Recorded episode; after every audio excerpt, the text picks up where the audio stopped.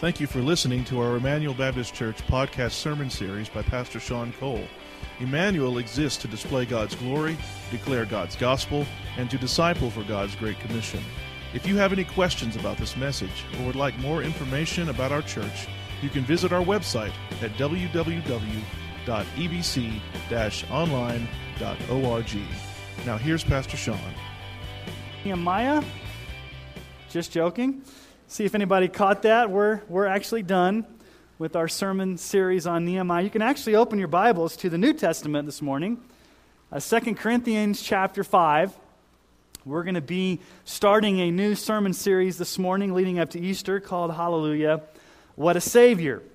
And we'll be looking at 2 Corinthians this morning. And so um, I have a Timex watch, and contrary to popular belief, I do look at it on Sunday mornings to make sure that we're on time. But you remember the old um, saying with the Timex watch, it takes a licking and keeps on ticking? Um, there's, there's such a thing as these, these, these durable watches. Has anybody ever heard of, a, um, of, an, of an explosion proof wall clock? Anybody have an explosion proof wall clock in their house in case you just happen to be in an explosion? Uh, back in the 1950s, during the, uh, the Cold War scare, when people were building bomb shelters and things like that, uh, this company, Krauss and Heinz, they manufactured this explosion proof wall clock. It was made with um, 40 pounds of shatterproof cover, and it said that in the midst of a nuclear explosion, it would keep perfect time. Don't you want a watch that keeps perfect time, especially in a nuclear explosion? Just in case you forget what time it is, you want a perfect watch. Now, it's also been said of Ringo Starr of the Beatles that he was the perfect drummer. He's been the perfect drummer of, of all time because he could keep perfect time. He can keep, keep perfect rhythm. So let me ask you a question. When you think of perfect time, you think of perfect rhythm. Is there such a thing as perfection? Really perfect, perfection. Now think about the Olympics for a moment. Very rarely, and even in, our new Olympics, they don't give out perfect scores anymore. And in 1976, prior to 1976, no man or woman gymnast ever got a perfect score in gymnastics in the Olympics until Nadia Comaneci came along.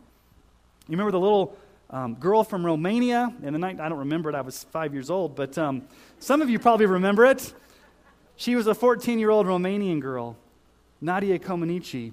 She not only got one perfect 10, does anybody remember how many she got? Seven perfect tens in the Olympics. That's amazing.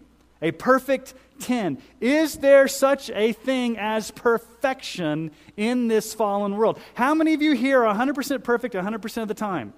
Anybody want to raise their hand and say, I am perfect? Is there really such a thing as perfection? We throw that word around a lot. Perfect, perfect, perfect. Over the next few weeks, we're going to study and look at and gaze upon the only one who was perfect Jesus Christ, our Savior. Hallelujah, what a Savior. This morning we're going to look at his life, the sinless life of our Savior.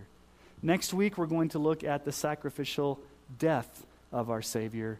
And then on Easter Sunday we're going to look at the glorious resurrection of Jesus Christ, our Savior. And so let's think about the words that we've just sung to this powerful hymn. Man of sorrows, what a name for the Son of God who came, ruined sinners to reclaim. Hallelujah, what a Savior. Bearing shame and scoffing rude, in my place condemned he stood, sealed my pardon with his blood. Hallelujah, what a Savior. Guilty, vile, and helpless, we, spotless Lamb of God was he. Full atonement? Can it be? Hallelujah, what a Savior. Lifted up was he to die. It is finished was his cry.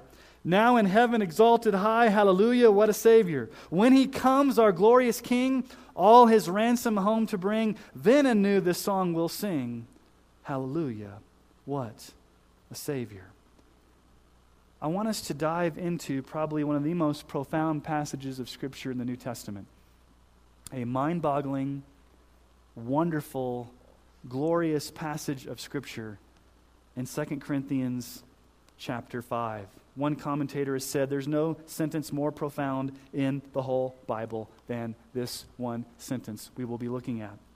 So let's look at 2 Corinthians chapter 5, starting in verse 17 through 21, and we're going to camp out on verse 21. 2 Corinthians 5 17 through 21. Therefore, if anyone is in Christ, he is a new creation. The old has passed away, behold, the new has come. All this is from God, who through Christ reconciled us to himself and gave us the ministry of reconciliation. That is, in Christ, God was reconciling the world to himself, not counting their trespasses against them, and entrusting to us the message of reconciliation. Therefore, we are ambassadors for Christ, God making his appeal through us. We implore you, on behalf of Christ, be reconciled to God. And here is the Mount Everest of the Bible in the New Testament. For our sake, for our sake, he made him to be sin who knew no sin, so that in him we might become the righteousness of God. I want us to be blown away over the next few weeks by this one statement in verse 21. Jesus, who had no sin, became sin for us that we might become the righteousness of God. What does it mean that Jesus became sin? We'll look at that next week. What does it mean that Jesus had no sin? We'll look at that today. And what does it mean that we're the righteousness of God? That, that, that's, that's all comes together in, in the resurrection. Now, most of you would probably agree with me today that Jesus never sinned. There's probably no argument about there among evangelical Christians that, that Jesus lived a perfect, sinless, spotless life of perfect obedience to God the Father. We all agree with that, hopefully. But let me ask you a question this morning. When did your salvation occur? Was it at the cross? Yes. Was it at the resurrection? Yes. Is it going to be at the second coming? Yes. But when did it start? When did your salvation start? It started in time, the moment Jesus left the glories of heaven and was born as a baby in a manger in Bethlehem. You could say this the moment Jesus became a man, he started paying for your sin. Now, we don't think in terms like that, do we? Because we always think, well, I thought Jesus paid for my sins on the cross. And yes, he did pay for our sins on the cross, and we'll look at that next week. But before the cross, there's the perfect life of Christ. And so the moment that Christ became, became flesh, the moment that he entered into humanity, bearing all the things that we bear, fully God, fully man, that's the moment that he started purchasing for us our salvation. I'm going to say something this morning that may be a little confusing, but I believe it's wholeheartedly biblical, so hang with me for a moment. Because some of you are going to think, what in the world is he talking about?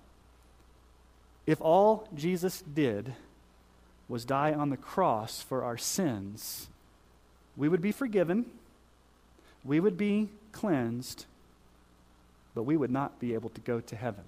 Now, before you hang, hang with me here, okay? If all Jesus did was die on the cross for our sins, it would get us back to a state of neutrality. Our sins would be forgiven. We would have a blank slate. We would be like Adam and Eve were in the garden before they sinned. Is that enough to get you into heaven? A blank slate? No. You and I need something else to get us into heaven. We need a positive righteousness. We need to be able to be made righteous, not just innocent, not just cleansed, not just forgiven. As great as those things are, we need those things, but those aren't enough to get you to heaven. You need a positive righteousness, which begs the question well, where do I get this positive righteousness? Do I manufacture this righteousness? Can I earn this righteousness? Can I somehow produce this righteousness? Can I do enough good to get me in a good standing to somehow be righteous enough to be accepted by God? Listen to what Isaiah says about our righteousness. I really can't quote the original Hebrew in a, in a, in a public gathering among mixed company, but this is what Isaiah 64 6 says we have all become like one who is unclean, and all our righteous deeds are like a polluted garment. Our righteous deeds are like a polluted garment. You go back to the Hebrew and look and see what that image refers to. So we have to understand something here. Without the perfect life of Christ, none of us would ever be saved. We often focus on the death, which we'll do next week. We often focus on the resurrection, which we will on Easter Sunday. But how often do we focus upon his life? The 33 years that Jesus lived on this earth. You need, you and I need the life of Christ just as much as we need the death of Christ. So here's the big question for this morning. Here's the big issue for this morning. Here's the big statement Jesus earned for us what we could never earn ourselves. And what is that? Perfect obedience to God's law. Jesus earned for us what we can never earn ourselves perfect obedience to God's law. And so, what I want us to do this morning is I want us to see three issues related to the life of Christ. Now, some of this is going to be instruction. I want to instruct you, I want to teach you, I want to train you, but I don't want to just leave it there at instruction. I also want this to lead to inspiration. I want to instruct and inspire. Because if all I do this morning is teach, I've failed. This teaching should lead you to worship. If all we do is just fill our heads with knowledge and it never leads to worship, we've only gone half the way. So I'm going to teach you some things about the sinless life of Christ, but I hope it leads you to worship Jesus and say that song over and over in your head this week. Hallelujah. What a Savior. So, first of all, what's the first issue? The first issue is the intense problem. Houston, we have a problem, an intense problem. And this intense problem goes all the way back to Genesis in the Garden of Eden. So in Genesis chapter 2, 16 through 17, the Lord God commanded the man, this is Adam, saying, You may surely eat of every tree of the garden. But of the tree of the knowledge of good and evil you shall not eat, for in the day that you eat of it, you shall surely die. Okay, this is God's covenant with Adam. This is God's covenant with Adam. And so, what did God tell Adam? This is the first command ever in the Bible where God gives a command to human beings. And it's a very simple command Adam, you can eat of any tree. There's freedom here. You can eat of all these trees, but there's one tree. There's one prohibition. There's one tree that you cannot eat from, the tree of the knowledge of good and evil. And here's the stipulation, Adam. Here's the covenant. If you obey, if you if you don't eat of that tree, you will live. If you do eat of that tree, you will surely die. That was God's covenant. God demanded obedience from Adam. Adam, I need you to obey me. I'm giving you a command, and I want you to obey. Now, we don't know how long Adam waited until he disobeyed. The Bible doesn't tell us, but what do we know Adam did? He failed the test, didn't he? He disobeyed, he ate the fruit. Now, before you get mad at Adam, you and I would have done the same thing given enough time. We would have eaten the fruit as well. So, what happened when Adam ate the fruit? What was the penalty for the covenant? God said, if you eat this, you will what? Die. Now, let's find out what happens. At the very end of that chapter, chapter 3, verses 23 through 24, the Lord God sent him out from the Garden of Eden to work the ground which he was taken. He drove out the man. Now, let me just stop right there and tell you what the Hebrew, when, when, when God says he drove out the man, it's actually in the original language a word that was used for divorce. It's almost as if God divorced Adam and Eve and sent them out of the garden. He banished them out of the garden. He sent them out of the Garden of Eden, east of the garden, placed a cherubim and a flaming sword that turned every way to guard the way to the tree of life. So Adam and Eve were banished from the garden. Was there immediate death? In a sense, there was no physical death, was there? But there was spiritual death. There was a spiritual death that happened when Adam and Eve sinned against God, and there was a banishment. There was a kicking out. They got kicked out of the garden. Now, here's the issue there are great, there are great implications for us today. Because here's the issue Adam failed in personal obedience, did he not? All God said to do was obey me. Adam failed the test. So here's what happens to us this is what theologians call the federal headship of Adam. Now, what in the world is the federal headship of Adam? It, this is what the federal headship of Adam basically means. It means this because Adam was the first man, he is the representative for the entire human race. And so, what Adam does as our representative, all of us are bound to what he has done. Think about it this way.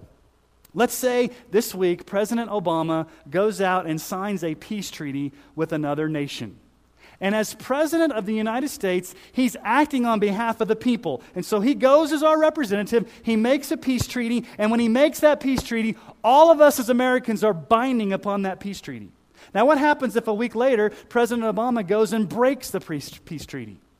He goes and he breaks it because he's the head of state. He has the right to do that. He doesn't consult us. He just goes and he breaks the treaty. By, by vicarious connection, all of us would be held accountable to the breaking of the peace treaty because the president did. He's our representative. Now, you may say, I don't like that. It wasn't my choice, it was the president's choice, and I don't like what he does. And I understand that. You can say, well, I, why am I held accountable for something the, the president did? Well, it's because he's your representative. Same thing with Adam. We may say, well, I don't like what Adam did. I wasn't there in the garden. Why do I have to be affected by what Adam did? It wasn't my choice, it's his. Why do I have to be held accountable for what Adam did? Well, turn with me in your Bibles real quick to Romans chapter 5. Just go over a couple books back. In Romans chapter 5, we find out that we are held accountable. Because Adam is our federal representative, because he's our head, because he's the head of the human race, he's our, he's our ultimate representative, what Adam did in the garden has implications upon every single person born into this world today. There's nobody exempt from this except for Jesus Christ. So, what, what implication do we have from Adam's fall? Romans 5 12. Romans chapter 5, verse 12. Therefore, just as sin came into the world through one man, that's talking about Adam, through the one man, how to, sin came in through Adam, what resulted? Death through sin, and so death spread to all men because all sinned. As our representative, when Adam sinned in the Garden of Eden, we all, every single human being, have inherited his guilt we have all been plunged into a state of depravity. So, whether you like it or not, the moment that you're conceived in your mother's womb, you are said to be in Adam. You are a sinner. You've inherited the guilt from Adam. You've inherited that culpability. You and I are sinners. And so here's the issue Adam failed the test.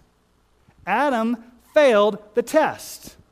The test was obedience. He failed it. What happened? He got kicked out of the garden. Now, let's think about Israel for a moment. Okay, who was Israel? God's chosen people. Does anybody know what God called the nation Israel? He called Israel my firstborn son. Israel was God's firstborn son. As a matter of fact, in Exodus 4:22, God said to Moses, You shall say to Pharaoh, Thus says the Lord, Israel is my firstborn son. So let's ask the question Adam, the first human, failed the test, was kicked out of the garden. What do we know about Israel, the firstborn son of God? Did they pass the test? No. Hopefully, you say no. If you've read your Old Testament, you know. And here's the interesting thing at the base of Mount Sinai in Exodus 24, after Moses comes down, Moses gives them the Ten Commandments. And there's this amazing statement that the nation of Israel says when, when, when Moses gives them the Ten Commandments. In Exodus 24, verses 7 through 8, listen to what the nation says. Then he took the book of the covenant and read it in the hearing of the people, and they said, All that the Lord has spoken, we will do, and we will be obedient. And Moses took the blood and threw it on the people and said, Behold, the blood of the covenant that the Lord has made with you in accordance with all these words. Do you notice what they said? The whole nation stands up right there and says, All right, we will do everything that you command us to do. God, we're going to do it. How long did it take for them to disobey that? Very five, five seconds. Not very long. We'll do everything. Now, what happened to that first generation? The generation that stood there and says, We'll do all this. They disobeyed God. Joshua and Caleb came and said, We can take the land. They failed to listen to Joshua and Caleb. They don't go in and take the promised land. So they wander for 40 years in the desert, and what ends up happening to them? They die. That first generation dies in the desert because they did not pass the test of obedience. God said, Obey. They said, We'll do it. They did not do it. They died in the desert. Now, ultimately, what happened to the nation of Israel? We just finished a sermon series on Nehemiah. What was the whole context? What eventually happened to the nation of Israel because of their disobedience? They got what? Kicked out of the land. 70 years of exile. So, do you see a pattern here? Adam disobeyed, gets kicked out of the garden. Israel disobeys, gets kicked out of the promised land. There's this whole idea that, that Adam failed the test, gets kicked out. Israel fails the test, gets kicked out. And so let's just think about something here for a moment. If Adam failed the test and Israel failed the test, do we think we're going to pass the test? I mean, think about this. The, the first man that was perfect and the nation of Israel, who was God's chosen son, they both failed. What hope is there for us? If those two can't do it, there is no hope for us. It's an intense problem.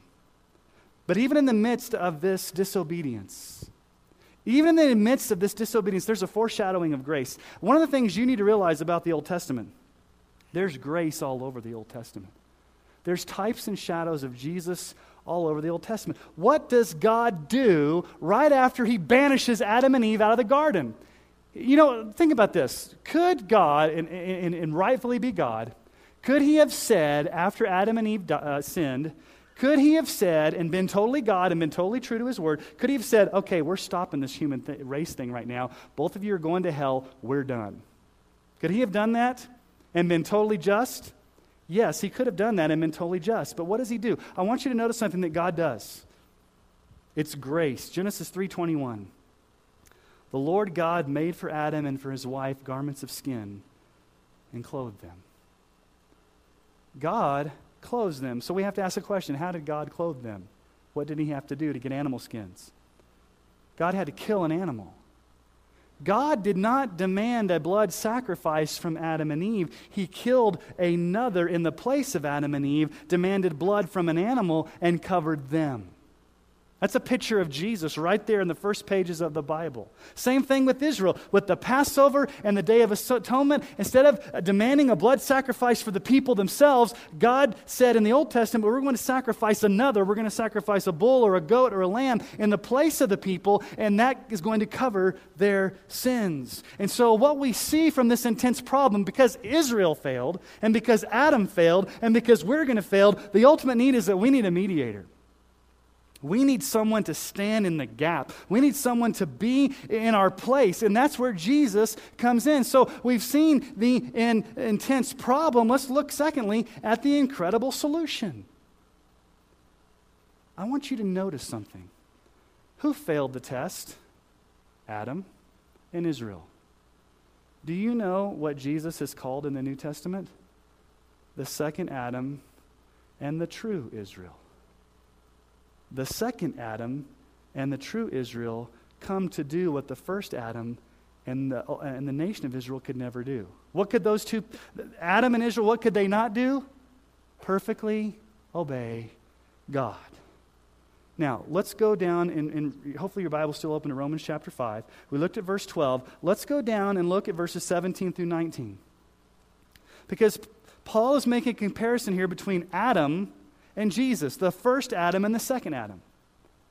And he's saying, because of what Adam did, there's some implications for us, but because of what Jesus did, there's some wonderful implications for us. So let's, let's follow his train of thought here. Let's look at verses 17 through 19. If, because of one man's trespass, that's Adam, his sin, death reigned through that one man. So what happened when Adam sinned? Death reigned. Death came and had its grip on people.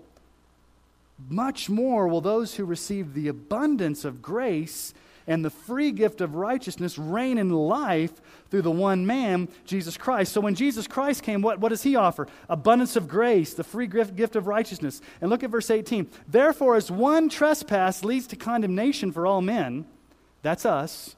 Adam's one sin led to condemnation for all of us. So one act of righteousness leads to justification and life for all men. For as by one man's disobedience the many were made sinners, so by the one man's obedience the many will be made righteous. Because of Adam's disobedience, we're all sinners. But what does it say here? Because of Jesus' obedience, his obedience, and we'll look at that. What does it mean, Jesus' obedience? The many will be made righteous. So, how do we become righteous? How do we become accepted? How do we go from just having our sins forgiven? Because remember, if Jesus just forgave our sins and that's all, we would be back to, we, we would have our debt paid, like in a bank account, we'd have our debt, our negative debt paid, but it would give us to zero. It would give us to a zero balance. Is zero a positive balance? No, we need a positive balance that comes from the obedience of Christ. We cannot produce this, only Jesus does this in his perfection. So, how do we see Jesus earning our righteousness? What does Jesus do? As the, as the second Adam, as the true Israel, how does Jesus earn for us righteousness? Well, first of all, it goes to the incarnation. When Jesus came in the flesh, when Jesus added humanity to his divinity, when he was born as a baby, when he came in the flesh, that was the first moment that the obedience began. So when Jesus was born as a baby in Bethlehem, that's when the obedience began. We see this in Philippians 2 6 through 8. Christ Jesus, though he was in the form of God, did not count equality with God a thing to be grasped, but emptied himself, taking the form of a servant, being born in the likeness of men, and being found in human form, he humbled himself by becoming obedient to the point of death, even death on a cross. So the moment that Jesus stepped foot out of heaven, put on humanity, was born in a manger, came as a human being, that's the moment that our salvation started being purchasing. Now, yes, it eventually happened at the cross, but, but the moment that Jesus st- left the glories of heaven and, and became fully God and fully man there at that moment in time, at the birth, at the incarnation, that's when the process started. So, how else did Jesus earn our righteousness? Well, at his baptism.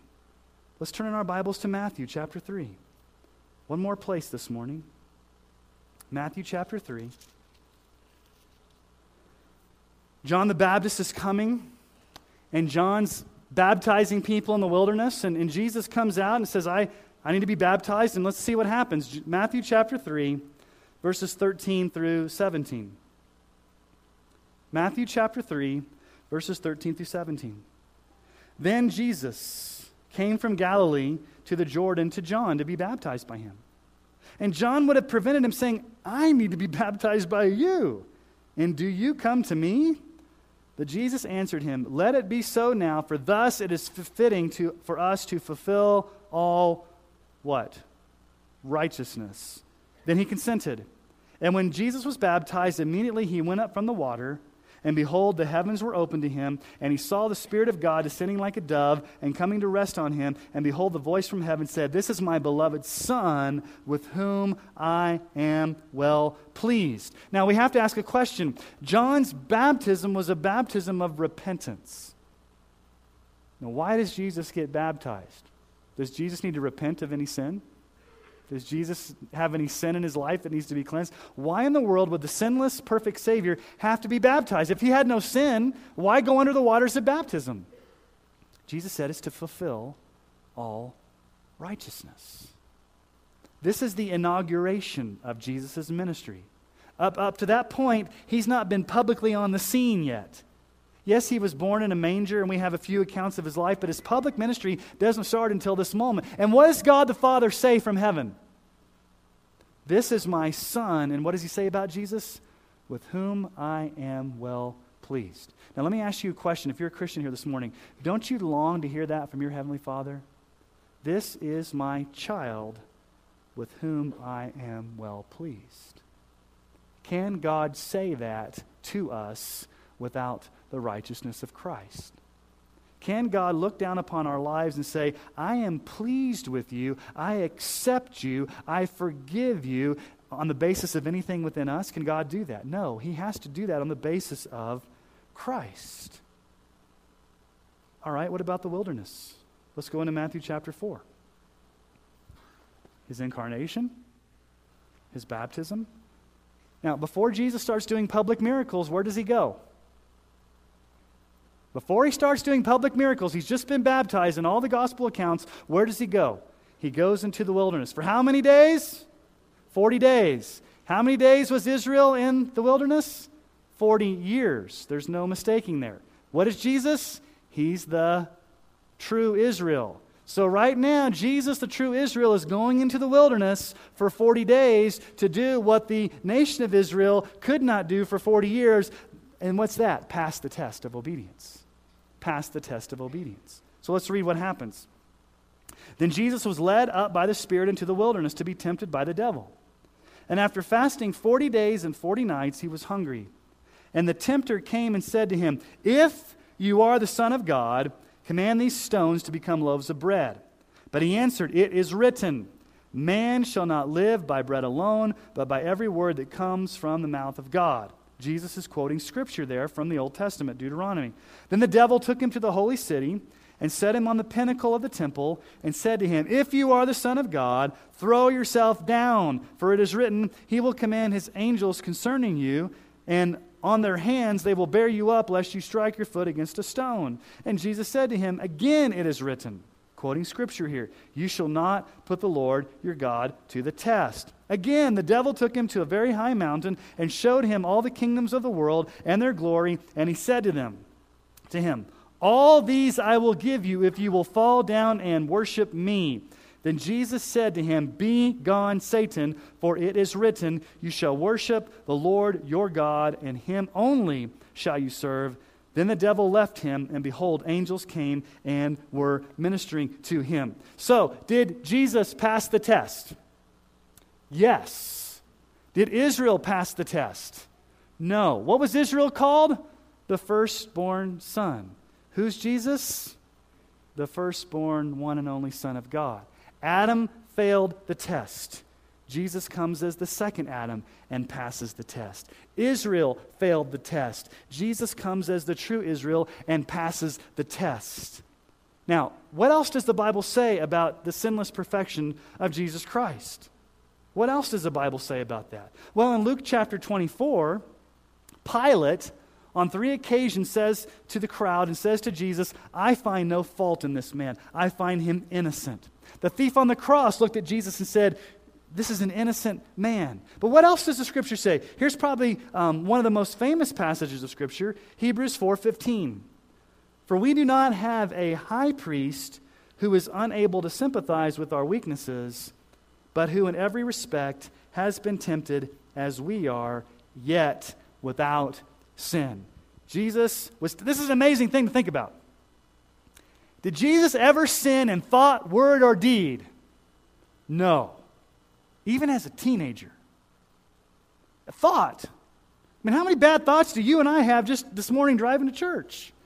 How many careless things have we said out of our mouths? How many crazy things have we done indeed? I mean, you stack up just in a week's worth how much sin you do in your thought, your word, and your deed, and you'd be shocked if somebody showed it up here on the screen. You'd want to go and hide. Just your thought life. Jesus never once sinned in thought, word, or deed but was tempted in every way that we were. That's staggering. He never sinned, never once sinned in thought, in word, or deed, which is an amazing thing when you think about having to put up with those disciples for three years. Never had a negative thought, even about Judas. Hebrews 7:26. For it was fitting that we should have such a high priest, holy, innocent, unstained, separated from sinners, and exalted above the heavens. This says that Jesus is the high priest, is innocent, unstained. He never once sinned. How about 1 Peter 2 22 through 23? He committed no sin, neither was deceit found in his mouth. When he was reviled, he did not revile in return. When he suffered, he did not threaten, but continued entrusting himself to him who judges justly. He committed no sin. And how about one other place? 1 John 3 5. You know that he appeared in order to take away sins, and in him there is no sin. Now let's go back to our, our text that we started out with this morning. 2 Corinthians 5:21. For our sake he made him to be sin who what? Knew no sin, so that in him we might become the righteousness of God. The righteousness of God. So we need both the life and the death of Christ. We'll get to the death next week, but we need more than just innocence. We need more than just a clean slate. We need more than just being back to neutral. We need more than just how Adam and Eve were in the garden before they fell. We need more than just our sins forgiven. We need a positive righteousness to get us into heaven. And the only way that positive righteousness comes to us is because Jesus did it for 33 years of perfect obedience to the Father in thought, word, and deed. And so that leads us to the third issue this morning. We've seen the intense problem, we've seen the incredible solution, but what's the inspiring response? What is our response to this? Do you realize, Christian? I hope you realize this. Jesus' perfect record of 33 years has been credited to your record so that when God looks at you, he sees Jesus' record, not yours. Praise the Lord. Jerry Bridges said it this way it is nothing less than perfect conformity to the law of God over a period of 33 years by the Son of God who became a human being and lived a life of perfect obedience. Christ's record of 100% obedience he earned for us. And by faith, by faith, when you trust in Christ for salvation, when you believe in Jesus for salvation, you hear the words that Jesus heard at his baptism. What did Jesus hear at his baptism? This is my beloved Son with whom I'm well pleased. When you are saved, when you trust Christ, the Father now looks down upon your life and says, This is my beloved child with whom I'm well pleased. You can now enter heaven because I don't see your record. I see the record of Christ in your place, and because of what he did, you get to go in. Amen. Because if it was our record, would any of us be able to get in? Jesus lived that perfect life of obedience. Robert Haldane was a Scottish pastor back in the 1800s, and he said this To that righteousness is the eye of every believer ever to be directed. On that righteousness must he rest. On that righteousness must he live. On that righteousness must he die. On that righteousness must he appear before the judgment seat. And that righteousness must he stand forever in the presence of a righteous God. Can you and I ever pass the test? If Adam didn't do it, if Israel didn't do it, let's not fool ourselves into thinking that we can do it. Anybody here 100% perfect 100% of the time in thought, word, and deed? If you are, you're lying, and there you go, breaking that pattern. I just broke it. Well, I'm, I'm perfect for a second. No, I'm talking about 33 years of prolonged obedience to, to everything that God commanded him. None of us can do that. Never in a million years. We need the second Adam. We need the true Israel to come and do what the first Adam and the, and, and the nation of Israel can never do. And so, think about this statement that Jesus made in John 8 29. He who sent me is with me. He's not left me alone, for I always do the things that are pleasing to him. Can you and I say that? I always do the things that are pleasing to God. Who's the only person that can say that with a straight face? Jesus. I always do the things that are pleasing to the Father. So here's the good news for you this morning. You can have this positive righteousness because of the 33 years of perfect obedience that Jesus lived on your behalf. But how do you get it? How do you get this righteousness? Do you somehow manufacture it? Do you strum it up within yourself and say, if I'm just good enough, If, if, at the end of my life, if my good deeds outweigh my bad deeds on the proverbial scale, then by, by some strange thing, God's going to look at my life and He says, okay, your good deeds outweigh your bad deeds. You've been a good person. You've gone to church. You've gone through confirmation. You've got baptized. You didn't run over an old lady when she was in the middle of the road. I fed my dog. I was a good guy. I didn't cheat on my taxes. I never committed adultery. I didn't do anything bad. Hopefully, I'll cross my fingers. God will let me in. Is that how you produce the righteousness? If that's the way you do it, all of us are sunk. You and I cannot produce this righteousness. We can't make ourselves righteous. Here's what we do we trust in a substitute. We trust in the one who is righteous for us. So here's the thing the, the very moment that very moment when you stop trusting in yourself and stop trusting in your righteousness and stop trusting in what you can do to produce this, the moment that you stop all that, the moment that you repent from that, the moment that you turn from that, that you turn from your life of sin and you turn towards Christ, the moment that you receive Him, the moment that you accept Him, the moment that you trust Him, the moment that you place your faith in Him, the moment that you call upon His name, guess what happens? At that moment, your record is forever canceled in God's sight and you're given the record of Christ forever to stand before Him. Just like that. That's an amazing truth of the gospel. That at the moment that you believe in Christ for salvation by faith in Christ, you're standing. This is the way God looks at you. God looks at your life as if you've lived the life of Jesus. Now, you haven't lived the life of Jesus, but God looks at you as if you've lived the life of Jesus 100% perfect in thought, word, and deed. And based upon what God sees, God can make a declaration upon your life and say, Not guilty, accepted, beloved, I'm pleased with you. Now enter heaven because you're ready to come in because you have the righteousness of Christ. He earned for us what we could never earn ourselves.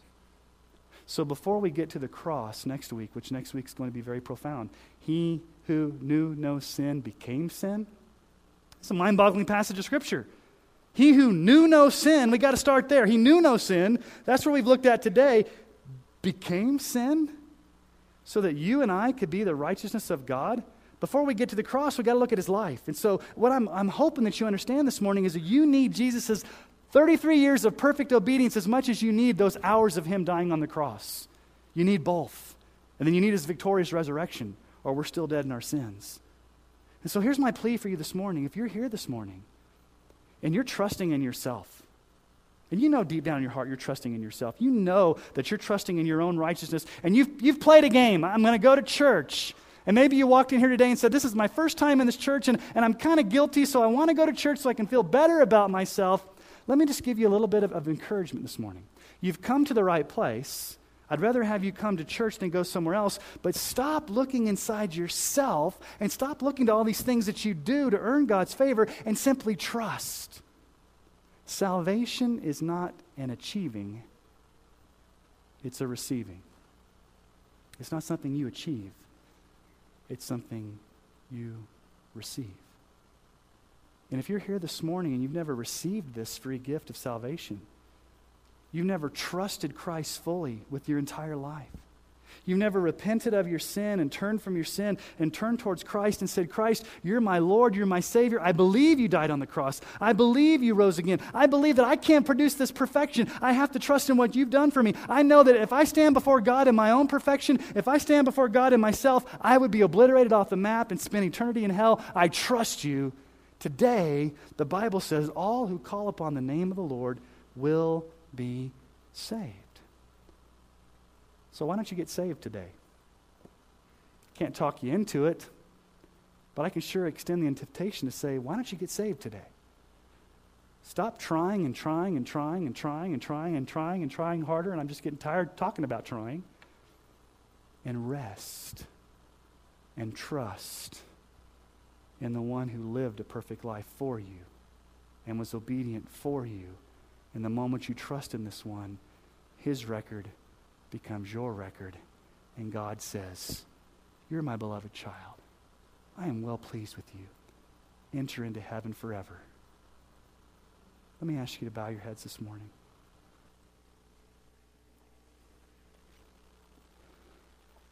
And maybe you're here today and you're, and you're just flat out trusting in yourself. Are you trusting in religion? Or you're trusting in your spirituality? Or you're trusting in something that's not Jesus? and you, you so desperately want to be accepted by God, you so desperately want to somehow know that you're going to go to heaven when you die, and you so desperately want all these things, but you're going about it in the wrong way by trusting in, in what you can produce. Let me just encourage you in this time of prayer stop trusting in yourself and turn and look at the Savior who's done it for you. In his perfect life, his obedient death, and his glorious resurrection. So if you've never trusted Christ before, make today the day of your salvation. And, Christian, if you're here this morning and, and you've forgotten this truth and, and, and you just need to be encouraged that on your worst days, when you're doing everything terrible, God doesn't love you less based upon your record. And on your greatest days, when you're doing everything great and you're walking with Jesus, He doesn't love you more based upon your record, but He loves you perfectly based upon the record of Christ, and that never changes. Rest in the security of that. So spend some time in worship this morning, just praising your, your Jesus, your hallelujah, what a Savior Jesus, that His record is your record. And you can stand accepted before the holy God of the universe. Spend some time in prayer this morning. Father, we thank you for the grace that you show us in Christ. And thank you, Lord Jesus, that we could never produce this righteousness. Lord, uh, forgive us when we think that our righteousness is somehow getting brownie points with you in heaven. Our righteousness is filthy rags. We can do nothing to earn your love. We can do nothing to produce any of this righteousness. We just simply trust in Jesus, what you did for us. Thank you, Jesus, for coming in the flesh. Thank you, Jesus, for getting baptized. Thank you, Jesus, for passing the test in the wilderness. Thank you, Jesus, for, for doing your healings and your teachings. And thank you, Jesus, for never once sinning in thought, word, or deed. And thank you that that qualifies you to go to the cross that we can look at our sinless, perfect Savior who never once sinned in thought, word, and deed, and we can love you and worship you, Jesus, and thank you that that record of yours is given to us. We don't deserve that record. We can't earn that record. We can't produce that record. All we can do is receive it by faith as a gift from a gracious God who would so love us. Great things you have done, Jesus, for us, your people. If there's anybody in this room, Lord Jesus, that doesn't know you personally as their Lord and Savior, they're trusting in themselves. They're trusting in religion. They're trusting in spirituality. Holy Spirit, would you grip them deeply this morning? Would you open the eyes of their heart to see their need for a Savior? Would you break them down in their sin and, and humble them so that they see that they can't trust themselves, but the only thing they can do is turn and trust in an all sufficient Savior? Would you do that today, Holy Spirit? Would you cause people to be born again? We love you, Lord Jesus. We thank you for the perfect record you've given us. May we walk in confidence, not, not just an egotistical confidence that we're all that, but walk in a confidence, know that we're not all that, but you're all that, and we can approach your throne of grace with boldness because of what you've done for us, Jesus. Give us confidence in the Lord this week to know who we are in Christ. That we've got the identity of Christ, we've got the record of Christ, we've got the obedience of Christ, not because we produced it, but because Jesus, you gave it to us as a gift. May our eyes always be on you as our great Savior. Hallelujah. What a Savior, Lord Jesus. It's in your name that we pray. Amen.